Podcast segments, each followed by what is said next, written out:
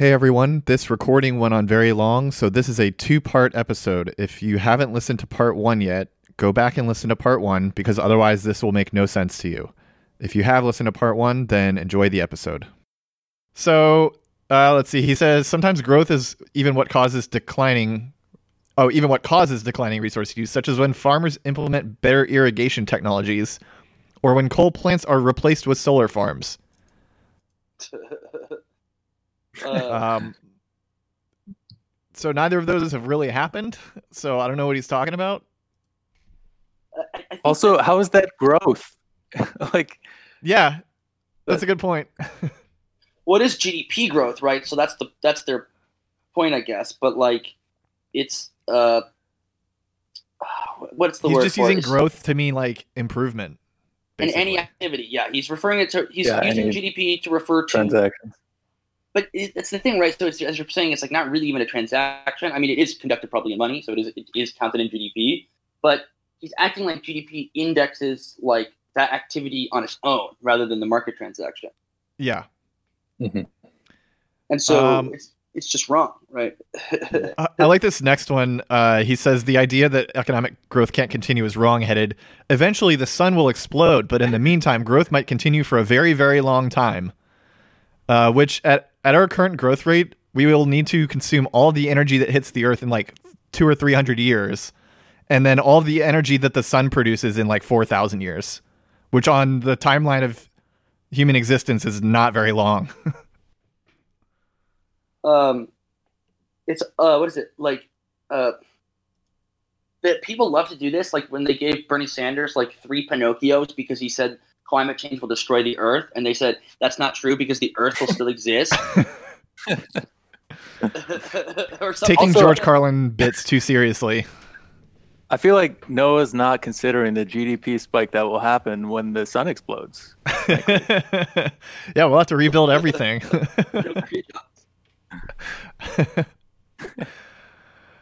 um, let's see. So he continues. Um, uh, gross domestic product is only one of many measures of human well-being, which it is not.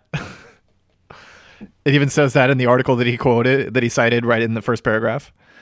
Um, and oh, he wow, he even mentions Vollrath, um, the guy who says that slowing growth can be a sign of economic maturity. So, uh, what? I didn't notice this before. So in the first paragraph, he's like, "Oh yeah, this is like all just people wanting to rationalize slow growth," and now he's like, "Yeah, this guy, this really smart guy, says slow growth is good, actually." Okay. I mean, I Um, mean, is that is that the spread again? You know, is that is that just throwing all the shit out, re- regardless of how you know internally coherent it is? Just to just I to, guess it you must know, be. like Maybe he just knows that the people that actually take them seriously have like dog brains and forgot what they read in the first paragraph already. Yeah. I don't know. Um. Okay, so he he goes through the uh, degrowthers want to penalize the poor argument again. So poor countries need growth, um, and growth is concentrated in countries such as Nigeria, which. Um, oh, sorry. Extreme poverty is concentrated in countries such as Nigeria, with st- which struggles with slow growth. I would love to hear him explain why uh, Nigeria's growth is slow. Oh wait, uh, doesn't Nigeria have? I thought Nigeria had very fast growth.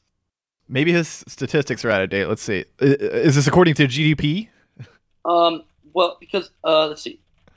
Well, GDP growth everywhere in the world is slowing down, um, but it's always going to be higher in the poorer countries than the richer countries. Oh no, it's only two percent now. That's interesting. In Nigeria, R.I.P. Uh, Nigeria. but let's see, Ethiopia and Ghana, for comparison, are six six to seven percent. Um, so he says many of those who live in those countries, I guess poor countries, uh, still have living standards that would be seen as unconscionably low in developed countries. Uh, for example, they don't have iPhones, which is bad. Um, he says they may have enough to eat, but they often lack running water, electricity, quality housing, basic health care, efficient transportation, and many other things that people in the developed world take for granted. I, I mean, I already mentioned the transportation thing, but like, uh, it seems like they would characterize poverty as only having been overcome in even in rich countries starting in like 1910. Uh, because before that, we didn't have electricity or efficient transportation. I mean, I mean, well, in some sense, that might actually like be true, right? So, like, that's the thing. I mean, going back to the hunter gatherers point from the very beginning, right? It's like, uh, we have finally surpassed on average like the like living standards of like uh, nomadic foragers and stuff, their median and modal standards. I mean, we could. There's obviously a lot of variability in them, so we can. It's not whatever, but and you know, it's like you know, and all it took was you know uh, a bunch of medicine that everyone warned could cause a global pandemic eventually. okay, so starting here, uh, young Neocon had some network issues, and I want what he said to be included in the recording. Um, so I'm going to record it as a voiceover, uh, which is kind of weird, but uh, whatever. So we reconstructed what he said. He said uh, for uh, 150,000 years, we had nomadism. And then for 45,000 years, we had on and off settlement. We have evidence that goes back 50,000 years, but that doesn't mean it's when it started. And then 5,000 years ago, we had states and permanent agriculture he commented to me people would settle internally, develop, etc., on and off slowly but surely until about 5,000 years ago, abandoning agriculture and settlement when it no longer suited them uh, prior to then. But when it uh, became permanent, living standards just collapsed, and there was uh, that was a universal thing, and that required uh, the state and forced settlement. But when it became permanent, living standards just collapsed, and that was a universal thing. And since then, we've been slowly up and down uh, with heights like the Roman Empire or whatever. And then finally, 120 years ago or something, probably around 1880 or so for the imperial powers, and then 1910 or 1920 for the rest of Europe, and then 1950 for the rest of the world, uh, we finally surpassed the level of uh, living standards that we had in like during nomadism and uh, temporary agriculture. Okay, back to him like finally we passed that previous level and so like yes now we're at a higher uh, level if you measure it by consumption and uh, and uh, life expectancy and stuff but uh, if you like weight it against like free time or, quality or ecological impact or you know everything uh, height bone lesions like, etc it's, it's just and, like and even life expectancy yeah. is, is questionable right like even that's that's kind of like just just because of uh, infant mortality. Infant mortality. Yeah. Uh, uh, well, there was. Uh, I read some really actually interesting article on the demographic transition where, for most of history, so-called rises in living standards were just falls in infant mortality, and then finally, after world like World War II or 1960, 1970, I think maybe it was really recent. Finally, the gain started to come a little bit at the uh, at the from older people living longer. So uh, Mm. So life expectancy at five and life expectancy at 18 did rise over the last like 50 years, but that's like the first, like that's, that's like the first time that happened. So like, if so like out of, so like that's 50 years out of, you know, whatever. And like all the gains resulted in it for like infant mortality, like many of those are just in theory, like pos- like you don't, they don't depend on industrial capitalism to exist. You don't need industrial capitalism to yeah. have prophylaxis or, or contraceptives. or hand washing, soap, delivering babies. yeah. yeah. so it's just like it's just funny. I don't know. It's whatever. But um, and so I think probably right, like maybe about 110, 100 years ago, we did finally sort of start to surpass that. Whatever in some places, not everywhere, by the way. Uh, and uh, like, and it's just like okay, yeah, we only have to go through you know five thousand years of inequality, slavery, genocide, ecological destruction. Um, destruction of everything, uh, patriarchy, uh, social division of labor, capitalism, the state, militarism, uh, and we and now and and to have created like several anthropogenic uh, mass casualty threats, like existential threats, like nuclear apocalypse and climate change and topsoil depletion and over centralization and conventional war even and mass pandemics and zoonosis and also we only had to go we only had to do that for 5000 years to surpass our uh, previous uh, living standards for 50 years. it's just it, that's that. But you know, again, earlier I think you know, um, like people just, I don't think they can even admit this fact, right? I don't know. Um, well, I, I mean, I think that's that's you know that's why people like Steven Pinker always just kind of omit things like climate change in their their you know rosy, optimistic pictures of everything's as good as it's ever been. They just have mm-hmm. to ignore the things that are you know hurtling us toward complete permanent collapse. And, well, and again, here's the tinfoil hat thing too, because each part of that broader network that comprises the fourth IR people and what I've noticed is that they try to avoid all these like um, catastrophes and stuff, the climate change, nuclear apocalypse. But there is like one or two classes of mass casualty events they do care about, and they are things like um, sentient AI taking over the world and killing oh, us. Yeah. Uh, the great, the grey goo, uh, automation, something, something, uh, bioengineered warfare, and like asteroids. And They love space. That's what the yeah. They're sci-fi nerds. Yeah, they do. They, love, they don't read books. They just watch movies. uh, so he goes. Uh, Noah Smith goes through the same argument that uh, what's his face went. Eric Idle went through at the end. Uh, he says developed economies provide a crucial source of demand for goods in nations such as Bangladesh, Vietnam, and Ethiopia. I think he just like paraphrased that other article. I think that's all he did here. Yeah. Um, helping these nations boost productivity and make the transition to rich world status. Uh, that that's going to happen one day, isn't it? They're, one day they'll sell enough goods to rich countries, and then they'll finally become rich. Um, they'll, they'll, get to be the United States. Yeah. who, who doesn't want that? And, and I, I, said, man, if only there was some way that places rich in natural resources, labor, and culture didn't have to produce goods for a global class of wealthy people in order to thrive. Oh well.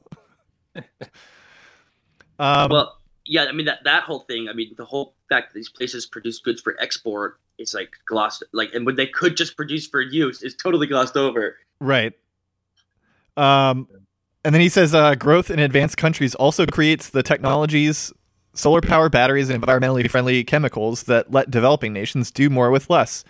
And if it's so important for them to be able to do that, uh, how about we just give it to them? Oh, no, that would be bad? Oh, okay. That's about the end of the article. Uh, we're at an hour 45. Do we want to talk about that blog post or should we just uh, wrap it up now? Well, I mean, I think, well, I think I, it's like a lot of this stuff will get whatever, but because uh, yeah, I mean, it's actually stunning how short this article is, right? I mean, because it like doesn't make an argument, right? Like, you get yeah. to the end, and there's no art. Like the New Yorker article, at least like subtly made an argument. You get to the end of this, that's it, right? There's no. It's six pages, and like two, three of the pages are just those terrible graphs. I think, yeah. like, I don't know. I mean, I like would like to talk about the blog post and maybe like you know some sort of I, I don't know. I think because uh, you have time, Samuel. Yeah, yeah. I don't. I don't know if I read this one. I'll just pull it up. But yeah, let's hop in. Well, yeah, that and like I think because I think we should probably like at least end on certain sort of like general because there are unifying themes here between all of these assholes. So yeah, they're writing I mean, the same article three times. It seems just skimming the the blog post. Um, so you sound the most familiar with it, young Neocon. Do you want to talk about? I like that it starts with uh, talking about Twitter discussions. That's how you know it's going to be good. I'm Twitter not even kidding. I, I, really think that's going to be good. I want. Let's see. Okay. Uh, here we go. I, first of all, yeah. Wait. I want to know who this guy is. Let's see. Oh, it's Branko Milanovic. That's so sad. Who, Branko who's Mil- that? He's an economist who works on like global inequality. Um, he has, I think, a book that's just called Global Inequality. Uh, and I like him kind of. I mean, for a neo, like a more neoclassical economist, he's fine. Like, uh, he he he he, he tries. He, he takes like you know takes the Piketty thesis seriously and all these other, but he integrates it into a broader model. Uh, it's a it's interesting. It's his book on global inequality is actually pretty cool, but uh, for neoclassical work anyway. But uh, uh, this is just so sad. this this this this blog post article is just, I mean, uh, yeah, like because oh okay okay see this is infuriating right now that I know who, I didn't even put that together before. In the global inequality book, he literally has an entire freaking section on why like talking about GDP's flaws for measuring real uh, things about the world and inequality. He has like a whole like, chapter on it, like a whole inset or something, insert on it. It's like hilarious. Yeah, and here he says, let us suppose, for the sake of argument, that we interpret degrowth as the decision to fix global GDP at its current level.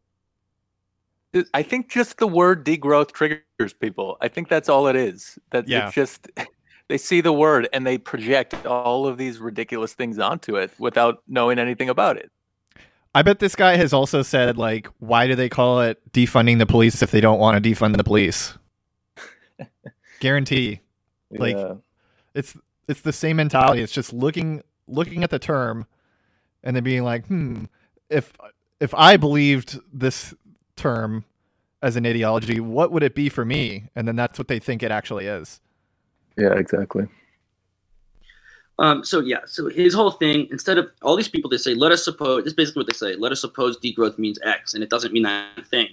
Um, uh, Yeah. But so he goes through this entire scenario, just to summarize it quickly, he goes through this entire scenario where it's like, what happens is, uh, so uh, we either fix our world output, um, and then uh, either we like, uh, we allow the rest of the world to get, if we let 90% of the people increase their incomes to that level, right? So we let uh, everybody increase their uh, GDP, and then America and everywhere else has to reduce their income substantially through. Uh, uh, it would not take. It would not happen through the immiseration of the West, uh, through the transfers of the poor. We just allowed them to earn more. The immiseration of the West would take place through gradual and sustained reduction in income until everybody who's rich loses sufficiently so that they drop to the global mean.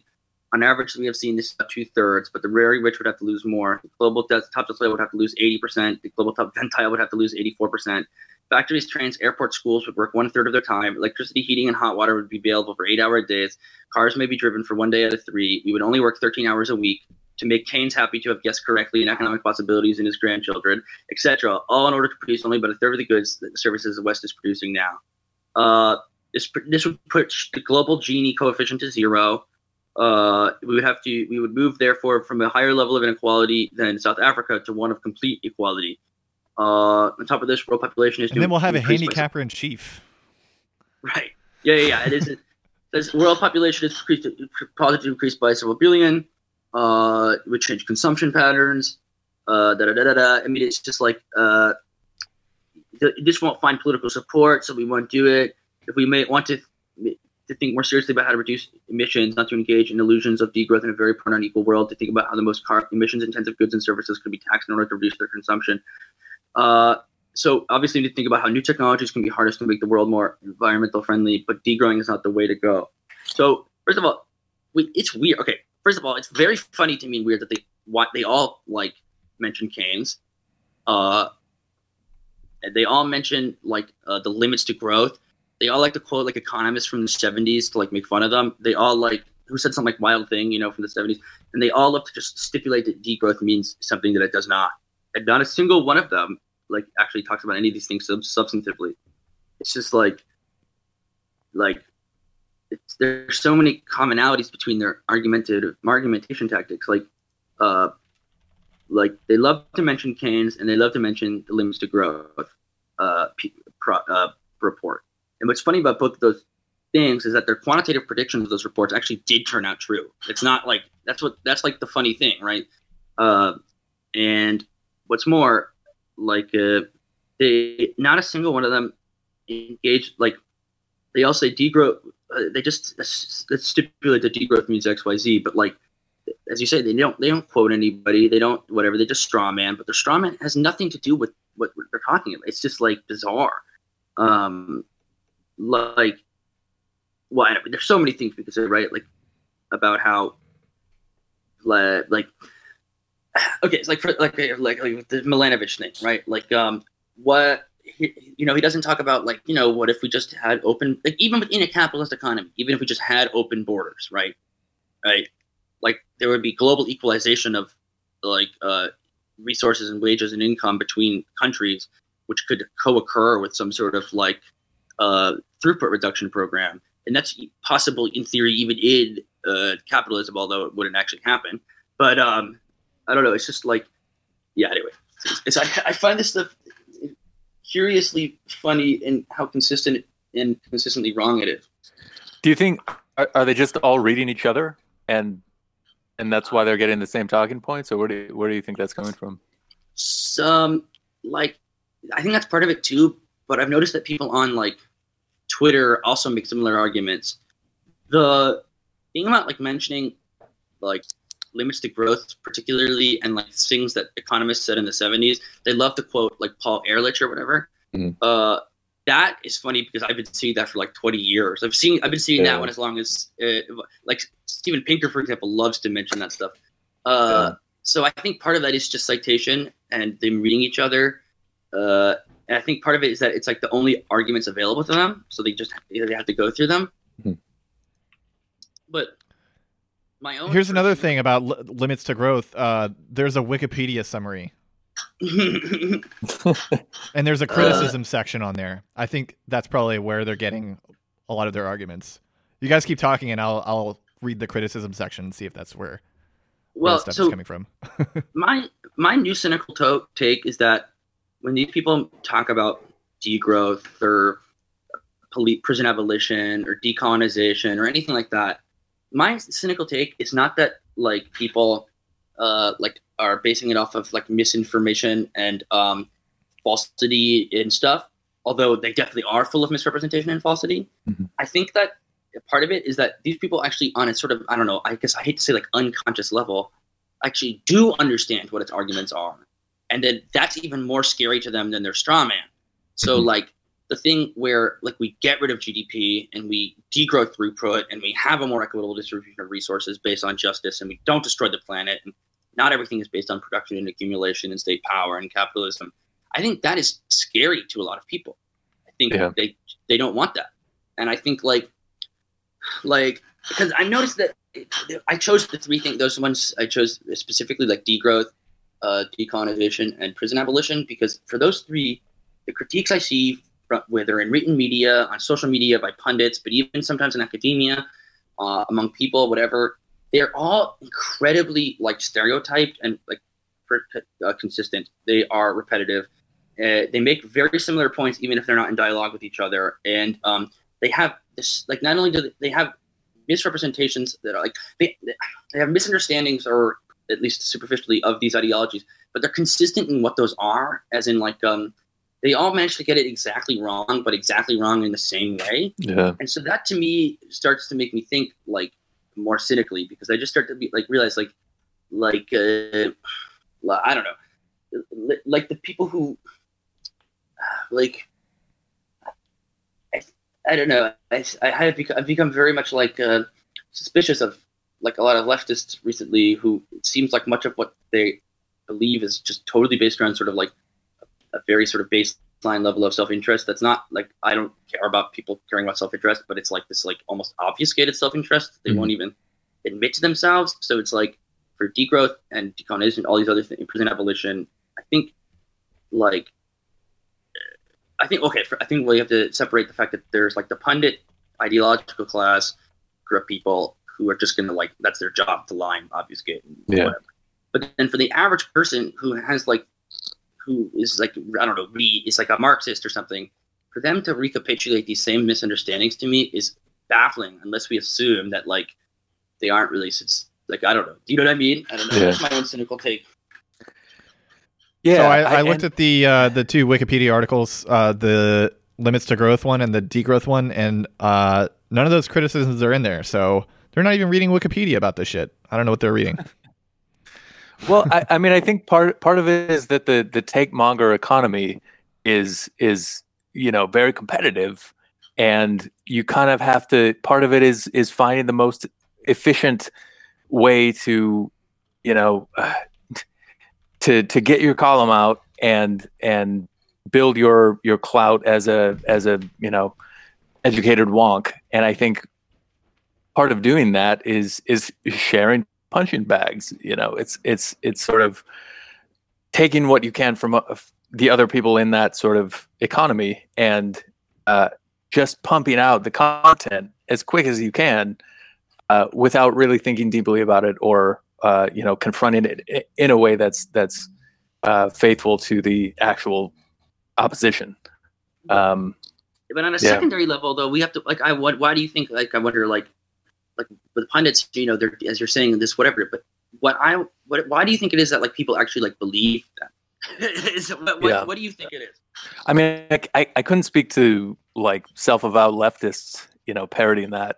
Um, I, I think people who, uh, you know, the, the the whole sort of role of the of the uh, Yglesias or, or Noah Smith Wonk is to to be the quotable expert. You know, is to be this this sort of layperson's expert that that people can go to and say, I'm also thinking about this in a in a profound way because I'm quoting this person who's thinking about it in a profound way.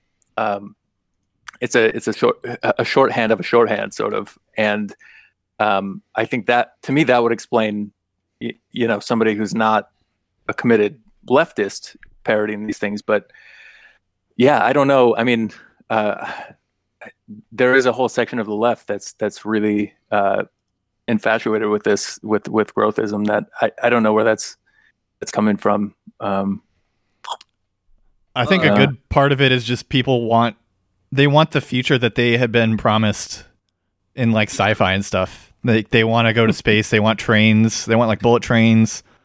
They want Uh, the- Gundams, which I want Yeah. Gundams too, but you know, not that bad. Bullet, bullet, bullet, uh, bullet uh, trains to space. right. Yeah, they want a space elevator, all that stuff. Yeah. Uh, Sam, what's your in academia? What's your experience? Like, what's it like for you in geography as like a discipline? Because I always, from the outside, geography looks very like politicized and pretty like ecologically and left wing concerned in general. I think, you know, um, speaking more broadly, I think that's true. Um, I think Oxford's maybe uh, not the the most radical uh, place for for the uh, for you know critical geography. Um, I think I, I've been kind of disconnected from the department for a while. Um, I've been living up in, in Edinburgh, and um, so I haven't I haven't been as engaged in some of the uh, some of the stuff that's happening in, in the department right now. Um, I think compared with with other parts of the university, it's it's probably uh, more um, sort of on the radical end of the spectrum, and and more uh, interested in in uh, you know e- ecological. Um, you know, reasonable ecological policy. I, I think Kate Raworth is there at, at ECI at the Environmental Change Institute. So, um, you know, there's a there's a space for donut economics uh, there, but I, I think the m- my impression of it has been that that it is a pretty, um, you know, there's there's a range uh, of what's being discussed, and a lot of the uh, like particularly the energy transition side of things that that I'm more plugged into. Um, I, I think degrowth is not not a big uh, topic there, and um, I don't know. I, I wouldn't say the geography department is particularly radical. I think it's also divided by the physical and social uh, sides, and I think the physical geography is is is a lot more, uh, you know, apolitical and and positivist, and and you know, going out and and measuring the the dynamics of of dunes and things, and or Um, Diamond. yeah, yeah, uh, on the social side, I think. Um, uh, he kind of portrays himself as the like uh, bridge or whatever. yeah, definitely, and and he's I don't know what the I, is he at uh, UC David UCLA Yeah, I think is you is where he is. Yeah, and I I think I don't know the U.S. geography might be a little different from the U.K. geography, and and I couldn't speak as much to the uh, to what's happening in the states. I know it's it's not at many universities in the uh, in the Americas. Uh, it's it's I think more European, um, more more common in European universities. Uh, so it, it might just be a, a really different kind of uh, discipline in the states than it is in the in the UK. Um, I, I Yeah, don't I know. think I here- think it's At least at my university, geography was like GIS, so it was like very technical. Yeah, exactly. Yeah, and um, I, I uh, when I was at uh, Yale School of Environment, it was all you know. The only time anybody said geography, it was about GIS stuff. Mhm. Um, so I think it's it's much less of a sort of interdisciplinary social science in the states than it is in in in the UK. And um, I think there's even. I mean, it is it's Oxford, so it's it's you know it is a pretty conservative university. I think. Um, given that it's it's a pretty good department and it and it it does have a pretty uh, sort of broad range of of um, topics that it's looking at, and and uh, I think it's pretty open in what it's encouraging students to to explore. So, um, you know, I think it's it's one of the better de- departments in the in the university. Well, I mean, yeah, just from the outside looking in, uh, I was always like envious of uh, geography as a discipline. It seemed because you know it seems full of like radicals and uh, interdisciplinary work, and so uh, not that sociology doesn't have that kind of thing too. I just yeah, I always uh, appreciated geography. Uh, Gramsci was a geographer, right? uh, I, did Gra- I I don't know if? Gramsci had. don't know. I think you're thinking of Élisée Reclus. Oh, maybe. Uh, I thought there was an Italian anarchist that was a geographer. I, I he's a, he's a, he's French uh, anarchist. He- uh, see, uh, Reclus, uh, yeah, French anarchist, and he was Right. friends with Kropotkin. Um, I don't know. Yeah, that is the first thing that comes up. Um, what is it like? Uh, just like tying this all together. I mean, like I don't know what's like like what's he like? I've tried. I, I mean, I don't maybe even for just like the British universities in general, or maybe for just for uh, geography. But it's just like in my experience, like uh, people who are a- academics are like snooty and annoying, but they're a little bit better on ecological issues in general. So I don't know, but uh, I don't. I don't know. I guess like uh, sort of just wondering like uh, like what I don't know. What am I saying? I'm sort of kind of at, trying to like ask you like about like your, your work, the work you do and how it connects to like this degrowth stuff, and like I'm kind of interested in how you became this like uh started doing all this journalism work. And I I know this sounds off topic, but I in my mind I'm meant because I want to like uh Yeah, like, is there a connection to what you're studying in school, or is it kind of separate?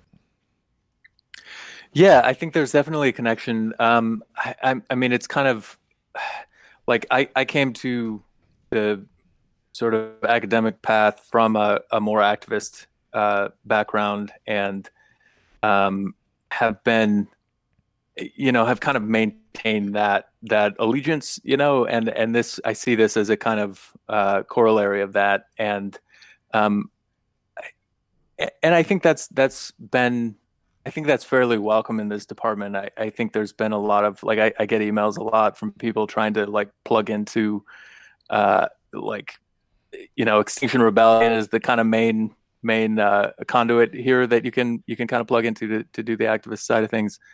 Um, there's there's not really a UK DSA or anything uh, that's that's really active. Um, what, what about the Green Party? Are they not good?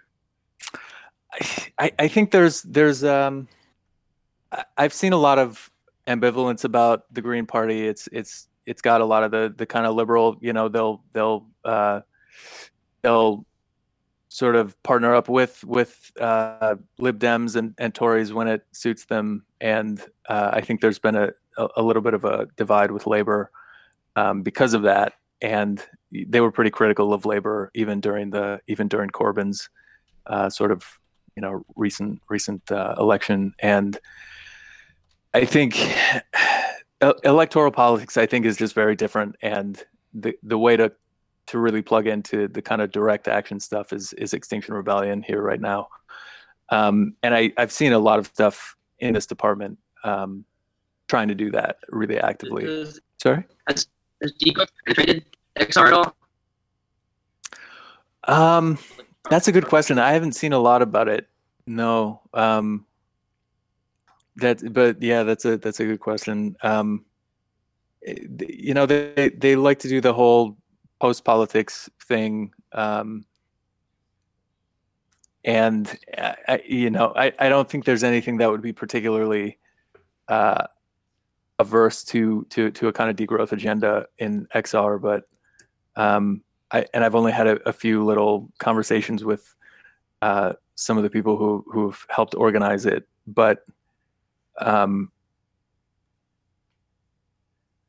there's there's not, as far as I know, there's not a, a, a major kind of discussion around around degrowth in in XR um, at the moment. So, what do you think? Like then, uh, sort of, I guess, sort of, out of conclude, maybe I don't know, concluding notice. Think it was like, uh, I wonder, like, I don't know, what are your? Because I'm pretty much become a very pessimistic person, but uh, like, I wonder, I sort of wonder, like, how, besides you know doing podcasts and writing these articles, it's like, how do we counter these guys? Basically, how do we get this deep paradigm of degrowth? Uh, more broadly understood. I mean, both in environmentalist circles, but also just in general. And like, what do you like? What? Because I don't know. I mean, there's the material side and the intellectual side, and these are kind of somewhat different. Because you know, the material side of ecological activism is always pretty straightforward, right? Like the targets and stuff. But it, mm. I think there is something important to, like, uh, like, because this like bullshit, like on degrowth, on ecological issues in general. I mean, it's there's so much as we see it. These people pump out one thing after another, and I see it recapitulated, repeated, and like I always just like wonder like what is the best way to like. I mean, if my cynical hypothesis is true that these people do really kind of just get it and then are being, you know, dishonest about their self interest, then there is really no, we, we, there's no point in even trying to convince people kind of of it because they don't really care about ecological issues. But if there's a less cynical thing, if it's just people being, you know, whatever, like there is a hope to convince people or like to spread ecological concern. I don't know. Yeah, it's it's it's tough. I mean, degrowth is is in some ways I think one of the one of the biggest uh one of the hardest things to sell because it's it's one of the most sort of direct rebuttals to the the you know, liberal consensus and you you kind of have to completely uh, abandon those tenets to to embrace it. And if you're you know if you're being paid by Bloomberg, you're not gonna you're not gonna do that. Um, and I've I've kind of just been focused on the on the you know discourse side of it uh, lately, and and how can we talk about this in a way that's that's going to be you know trying to get broader mainstream acceptance of these ideas. So you know speaking to the activism side of it, I, I really don't know. And, um, you know, how, how do you turn degrowth ideas into a, a on the ground movement is, is a, is a really huge and important question. And I, I don't have a, have a good grasp of that. Um, Not to make it even more grim, but I, I yeah. think it even goes back further than the neoliberal consensus to like the early, some of the earliest states um, I I'm still fucking oh, yeah, reading this definitely. book because I'm such a slow reader, but uh, I've been reading Myth of the Machine by Lewis Mumford, and he talks about uh, how basically states are you know these massive machines made of human beings, and one of the things about them is that they're sort of self-justifying, so that like the the things they produce, like the pyramids and all that kind of thing, um, sort of are like their own rationalization of of the efficacy of that structure and so like we're basically fighting against the same thing that we've been fighting for 8,000 10,000 years yeah. of like this sort of self-justifying thing that not only uh, is it you know its own source of propaganda but also uh, perfectly willing to use organized violence to maintain itself as well. Well it has to totally. And well, one, I, one of the so things he I'm, does talk about is how certain religions and certain um, like small affinity groups, he he singles out Judaism as like um, a liberatory religion, and represent. I almost wonder if like religion is one way to uh, to kind of spread degrowth because it is one of those uh, things where I, I, think a case could be made, like a religious case could be made for uh, degrowth but I'm too atheist that's, to do it, so I don't know. well, that's that's re- that's really interesting. I'm I've I've just started. I don't know if I should talk about this too much. Um, I, I've just I'm starting to write a book that I hopefully going to announce soon. That's uh, talking about how the idea of progress has been used to kind of uh, justify the sort of uh, you know, expansionist and extractivist economies mm-hmm. that have existed for you know five thousand years or whatever. Um, yeah. And and um, I, I, I think that's that's really true, and and it's you know this is a, a kind of economy that's existed since uh, you know the formation of of empires uh, mm-hmm. of of these complex bureaucratic uh, states, and um, I think I, think religion has been used in both ways. In both both ways, I think it's been used as a as a as a myth that has justified these sort of expansionist and extractivist states. Right. Um, and but it's also been used in a way. I, I, think animist religions have been used in a way to to sort of maintain a a, a, a mutualistic relationship between human and natural systems. And um, you know, I think there is definitely a, a, role for belief systems that are you know metaphysical or, or mythological that uh, can mediate kind of you know a, a degrowth scenario or or uh, you know a sustainable society um, if they're not co-opted. And that's that's one of the central sort of ideas of this this book that I'm working on is is that uh, ideas of progress can be you know can start as these very optimistic and positive uh, messages for improving society but are are very often co-opted by uh, you know people at the top of the power structure to to maintain the kind of hierarchical and and extractivist kind of uh, kind of societies that have dominated for the last you know four or five thousand years. Um, yeah, people like examples, and the only examples that we have in our own memories of things getting better for people involve stuff like that. You know, extractivist yeah. expansion, etc. Yeah, exactly. Do you have anything else like neocon? because uh, I say like with ideology of progress and growthism, I mean they're hegemonic across the board. They're hegemonic within the state socialist societies. They were hegemonic in other things. I mean the modern version of growthism, which is specifically tied to capitalist metrics and to GDP and to uh, market transactions and neoliberalism. I mean that's a specific ideology that we have to counter on its own. But that ideology, this specific metrical capitalist one, is itself embodied, embedded in embodied in this broader these broader ideologies of growthism and progress, which are even more yeah, it's like they're more universal. They exist across things, and that's like you know talking about the co-option, I think is interesting because a lot of what I think leftists and militants and stuff, one of the main like common thing they like to do, and I understand the impulse for this, uh, is to is to kind of do their own version of that, which to say like to assert like the ideology against the dominant rulership. So like for progress, yeah, that's like a great example because like that's you know the it's like like they say no we are the force of progress not you and they assert it against the state and this sort of hope that it's emancipatory and i definitely think there's like a hope uh, like a usefulness to that but for for growth or all these other things like my i would contend that in a lot of ways like like well growth especially but like uh, and extraction and this sort of these ideas like and ideology and structures like they're intrinsically like there's there it's like you can't even assert them against the state because you're in capital because you're just doing the state and capital's work for them. Yeah, uh, that's always been my like my thing. So growth is like so deeply rooted. Growth is been so deeply rooted that it's like like this it very difficult. But at the point though you said about religion, which I thought was interesting, the way I the direction I thought uh, you, like you were going with and stuff was that like uh, because with like uh, religion, there's a focus on like uh, community and sharing and mutuality, and like a de-emphasis de-emphasis on uh, production and consumption, unless you're mm, you know really, unless mm-hmm. you're an evangelical Protestant. So, uh, uh, no, I'm, I'm, just kidding. No offense if uh, anyone hears, but uh, no. uh, just uh, but uh, so I thought that was like because that's true. Like uh, there is something. I mean, whatever you know, because uh, the it's. I mean, I like the. I mean, leftists love to be anti-clerical or whatever, but you know, like Pope Francis or whatever, I think he's like had some marginally positive impact on people's conceptions of uh, like the environment and so on. So yeah. I, was just, I was thinking in that direction too, like, yeah, but totally. like, but like, yeah, I don't know. It's like, I have, I had, what I what I find for people is that like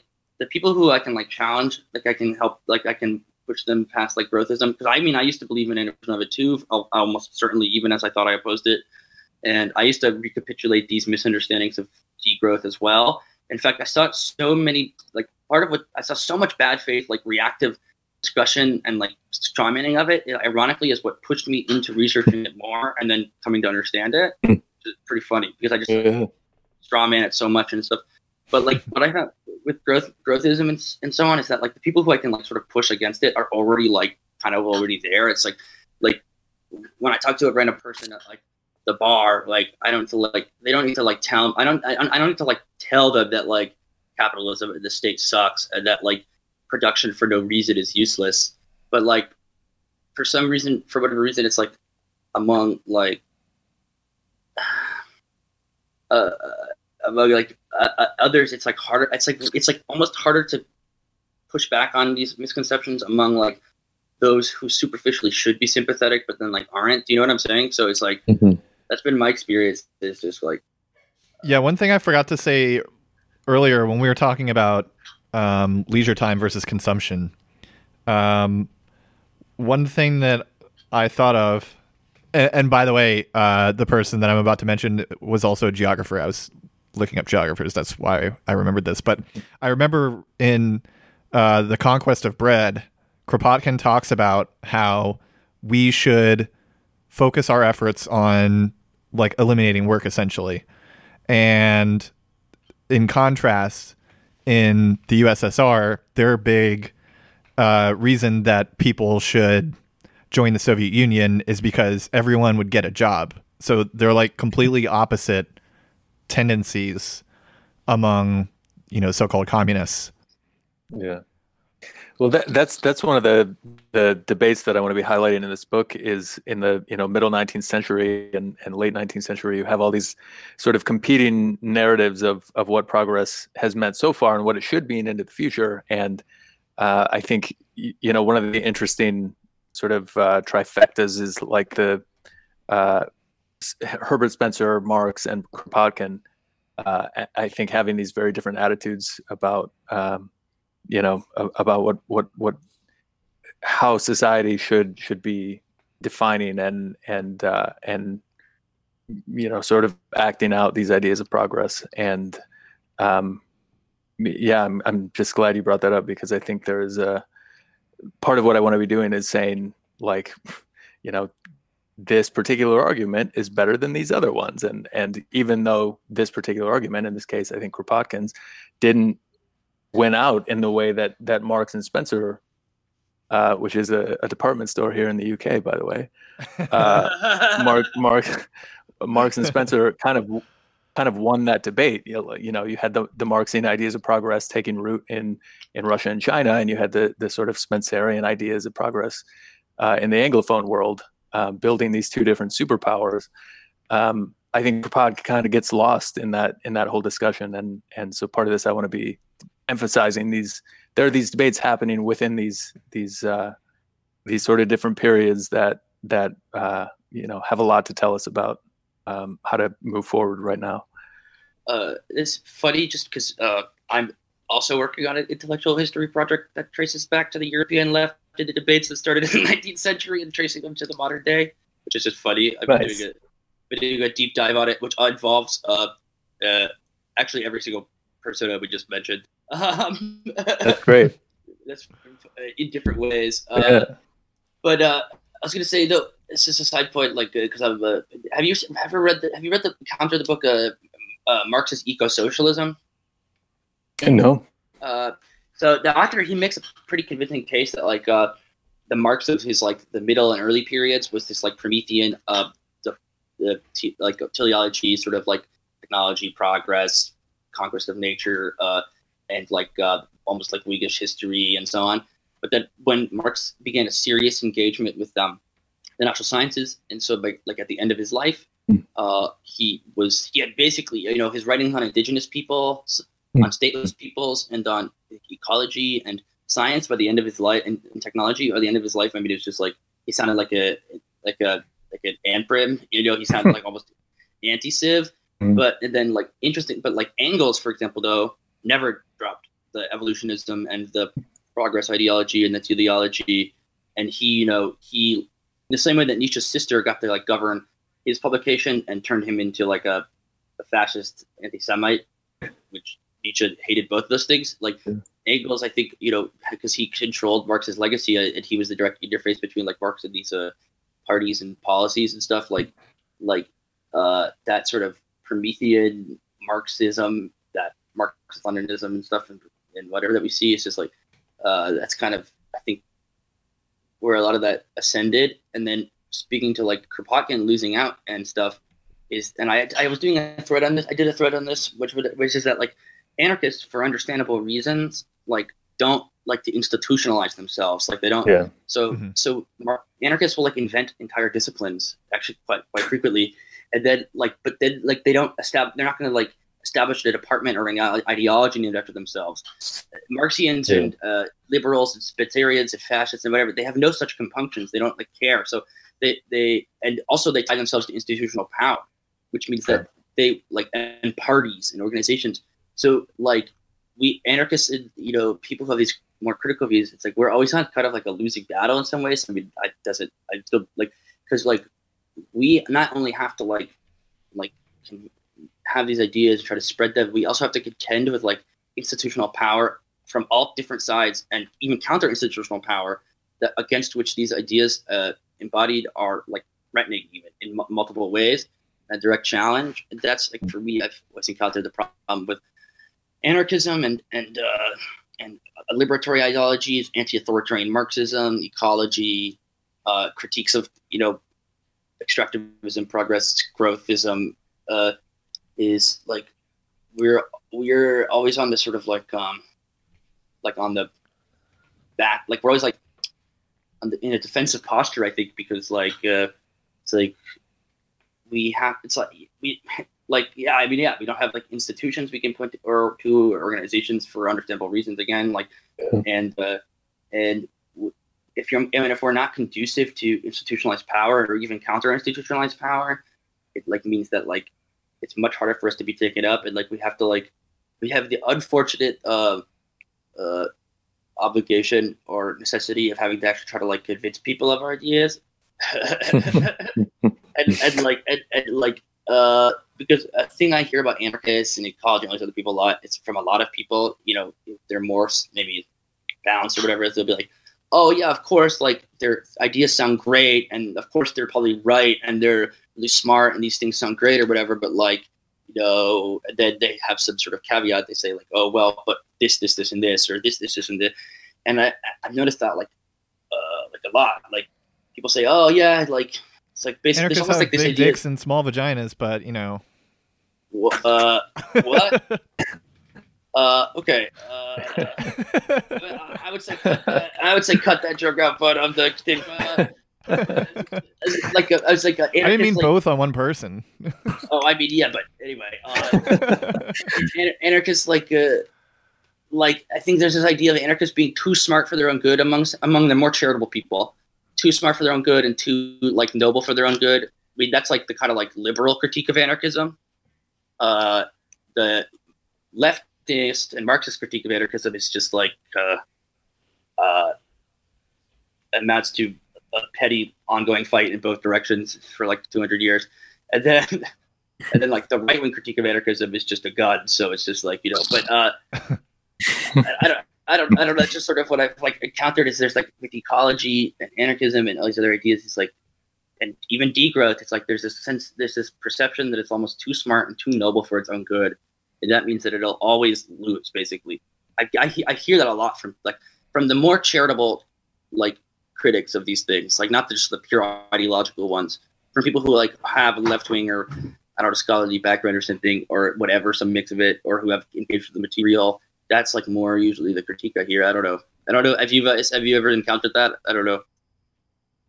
Yeah, I mean, I, I, I can definitely understand that. Um, but it, it's it like I don't know where to go from there. You know, it, it's such a defeatist kind of attitude. Like, oh, you have good ideas, and good ideas never win. So let's not have good ideas. It's just yeah, that's all I ever hear is the like, oh, that would be nice, but we can't. And uh, Yeah, you know, any anything on top of that is just like, you know, cope or whatever. But you know, human nature or political reality or whatever. It's it's always just like, well, I want to do that, I really do, but we can't. Yeah, yeah. and I and with and so with growthism and with degrowth, there's a there's a very similar species of thing, which is like the argument we saw, which was like, oh yes, it's fine and all and good to care about the environment and ecology, but what about resource conflict? What about poverty? What about scarcity? What about this? And how are and the famous one everybody says this, and how are you going to convince the masses of that? Yeah. That's Yeah. those are always the ones I hear. And it's just Yeah. like what I I think a lot of people, especially I think first of all, I, I mean, for substantial portions of the world which have never seen the benefits of quote unquote growth materialize for them, like I don't think they they don't they don't need to be convinced that economic growth is basically irrelevant to their lives. But um, but uh, it's a very it's ironic because everybody in the like global north and these whatever they always invoke poverty and the global south to dismiss these ideas but in doing so they show like this very funny bias that they don't actually like talk to people from those other pla- from other places. Oh, they hate them. Yeah. They absolutely Yeah. hate them. so it's just that's that's always been the funny thing to me is that everybody loves to invoke poverty and, and, and people of the global south and then it's just like have you ever talked What to about the anybody? I stupid mean, dirt people? Did you ever Yeah, think of them? that's, that's what it feels like their arguments are a Yeah. lot of the time. I don't know. It's uh, it's interesting to me. I mean, yeah, I don't know. That's that's always the things I encounter. I mean, uh, I, I see a, I see whole groups of the world just tokenized very regularly just to like win as cudgels for just like dismissing. Yeah, Like- just like that that tankies pick, you know? Yeah, yeah, yeah. These are That's the tankies or whatever. Yeah, it's it's the same thing. E- Everyone does that. That's the most Um, extreme case. Yeah. Well, I think we should wrap it up here. Uh, we're at two and a half hours now. uh, So I'm probably going to split this into two parts, actually. But um, Well, Samuel, feel do you have there's a lot of it- anything? Do you have anything that you want to plug? Oh, geez. Um, well, uh, You sort of talked about your book. couple, yeah, in a couple of weeks, I will hopefully have have uh, a book to plug. But it's um, no, just go to my go to my website samueljmm.com. I don't know. I don't have anything to plug. Uh, no. Okay. well, I'll put the website in the show description so people can get to it easily. Uh, Cool. No, just here. Maybe this. Just just care about uh, about ecological collapse and biodiversity Yeah. loss. That's all. That's just like I feel like all these people we're talking about on the left or the right or whatever. They're just people who haven't taken this seriously, who've like just don't don't accept eh, the data on Right. on on climate and, eco- and ecological collapse. Like it's they just the, all their debates, all their arguments are just coming from a place of not taking that data seriously, and that's that's all it is. So that's that's what I want to plug. Just take it seriously. That's all. I mean, I, I endorse that. And following for that, I think I have some articles I would like. To, maybe you should post in the link description in the show description. But Yeah, absolutely. I know you Uh, always give me like five or six articles to link. yeah, I, th- I think this time it's just. Uh, I think I think this time it's just two or three. But uh, okay. but uh, but yeah. I, and uh, anyway, but yeah, okay. And did you have anything you wanted to plug? Was that was that your plug? Uh, except for uh, my charge cord, no, read uh read Young Neocon's threads. no, don't Yes. do that. Yeah, no, they're good. They're great. Spare yourself. Spare I've yourselves. I've learned so much from them. They're really great. I have more that. bookmarks of Young Neocon threads than anything else on Twitter. Wow, I appreciate that, guys. Uh, don't don't don't Yeah. don't compliment me too much. It'll blow up my ego too much. You have to be All right. mean. Thank you to both of you for coming on. Um, hope we can do this Yeah. again sometime. Hopefully with fewer technical issues. Yeah, I'm gonna try to get something else. Also, I really want to, Sam. I really want to talk to you about like uh, your like academic work and stuff, yeah, man. Let's talk. research, and Yeah, uh, definitely. and I don't know the because I you're you t- mentioning the progress thing too. I mean, once you've done the plug, I mean, I think an episode on the progress thing could actually be really cool Yeah, that that'd sounds good. Fun. Yeah. let's do it. because that that ties together a lot of these themes. I mean, I don't know. Have you ever read, like John Gray? John Gray. Yeah. Uh, he's like a the like he's like a conservative critic of progress, but he's really it's really interesting. I, I, I like I like him as a uh, person. I mean, uh, this isn't for the episode, but I'm saying I like him because uh, he's what he's like one of the few like smart conservatives in the world. But anyway, Nice. Yeah, I'll, I'll, I'll check him out. Ah, yes, the recurring secondary character in Gabaldon's Outlander series of novels. That's who you're talking about. Oh, the uh, the aristocrat. Yeah, yeah, totally. He's he's great. he's yeah. Uh, I, I don't know the series of novels, so Oh, okay. Oh no, I misspelled I it. It's uh, the senior pastor of Relentless Church in Greenville, South Carolina. John, John Gray, uh, he's written two critiques of Pinker that are incredibly like brutal. Uh, Ooh, Like that it- sounds interesting. he has like one where he's like, and in a book that if Pinker had presented to an undergraduate philosophy seminar would have earned me a failing grade. It's like the opening line. Link that in the chat. yeah. Okay. Yeah. Yeah. yeah. I'll but anyway, it, I'll that's put it in the show description. and so you live in Edinburgh now. That's yeah. How's that? It's a beautiful city. Yeah, so many cobblestones. Uh, it's yeah, it's gorgeous. Um, Yeah, I was telling him I was trying to you move there too. yeah, it's great. It's it's it's a lot cheaper than a lot of big cities.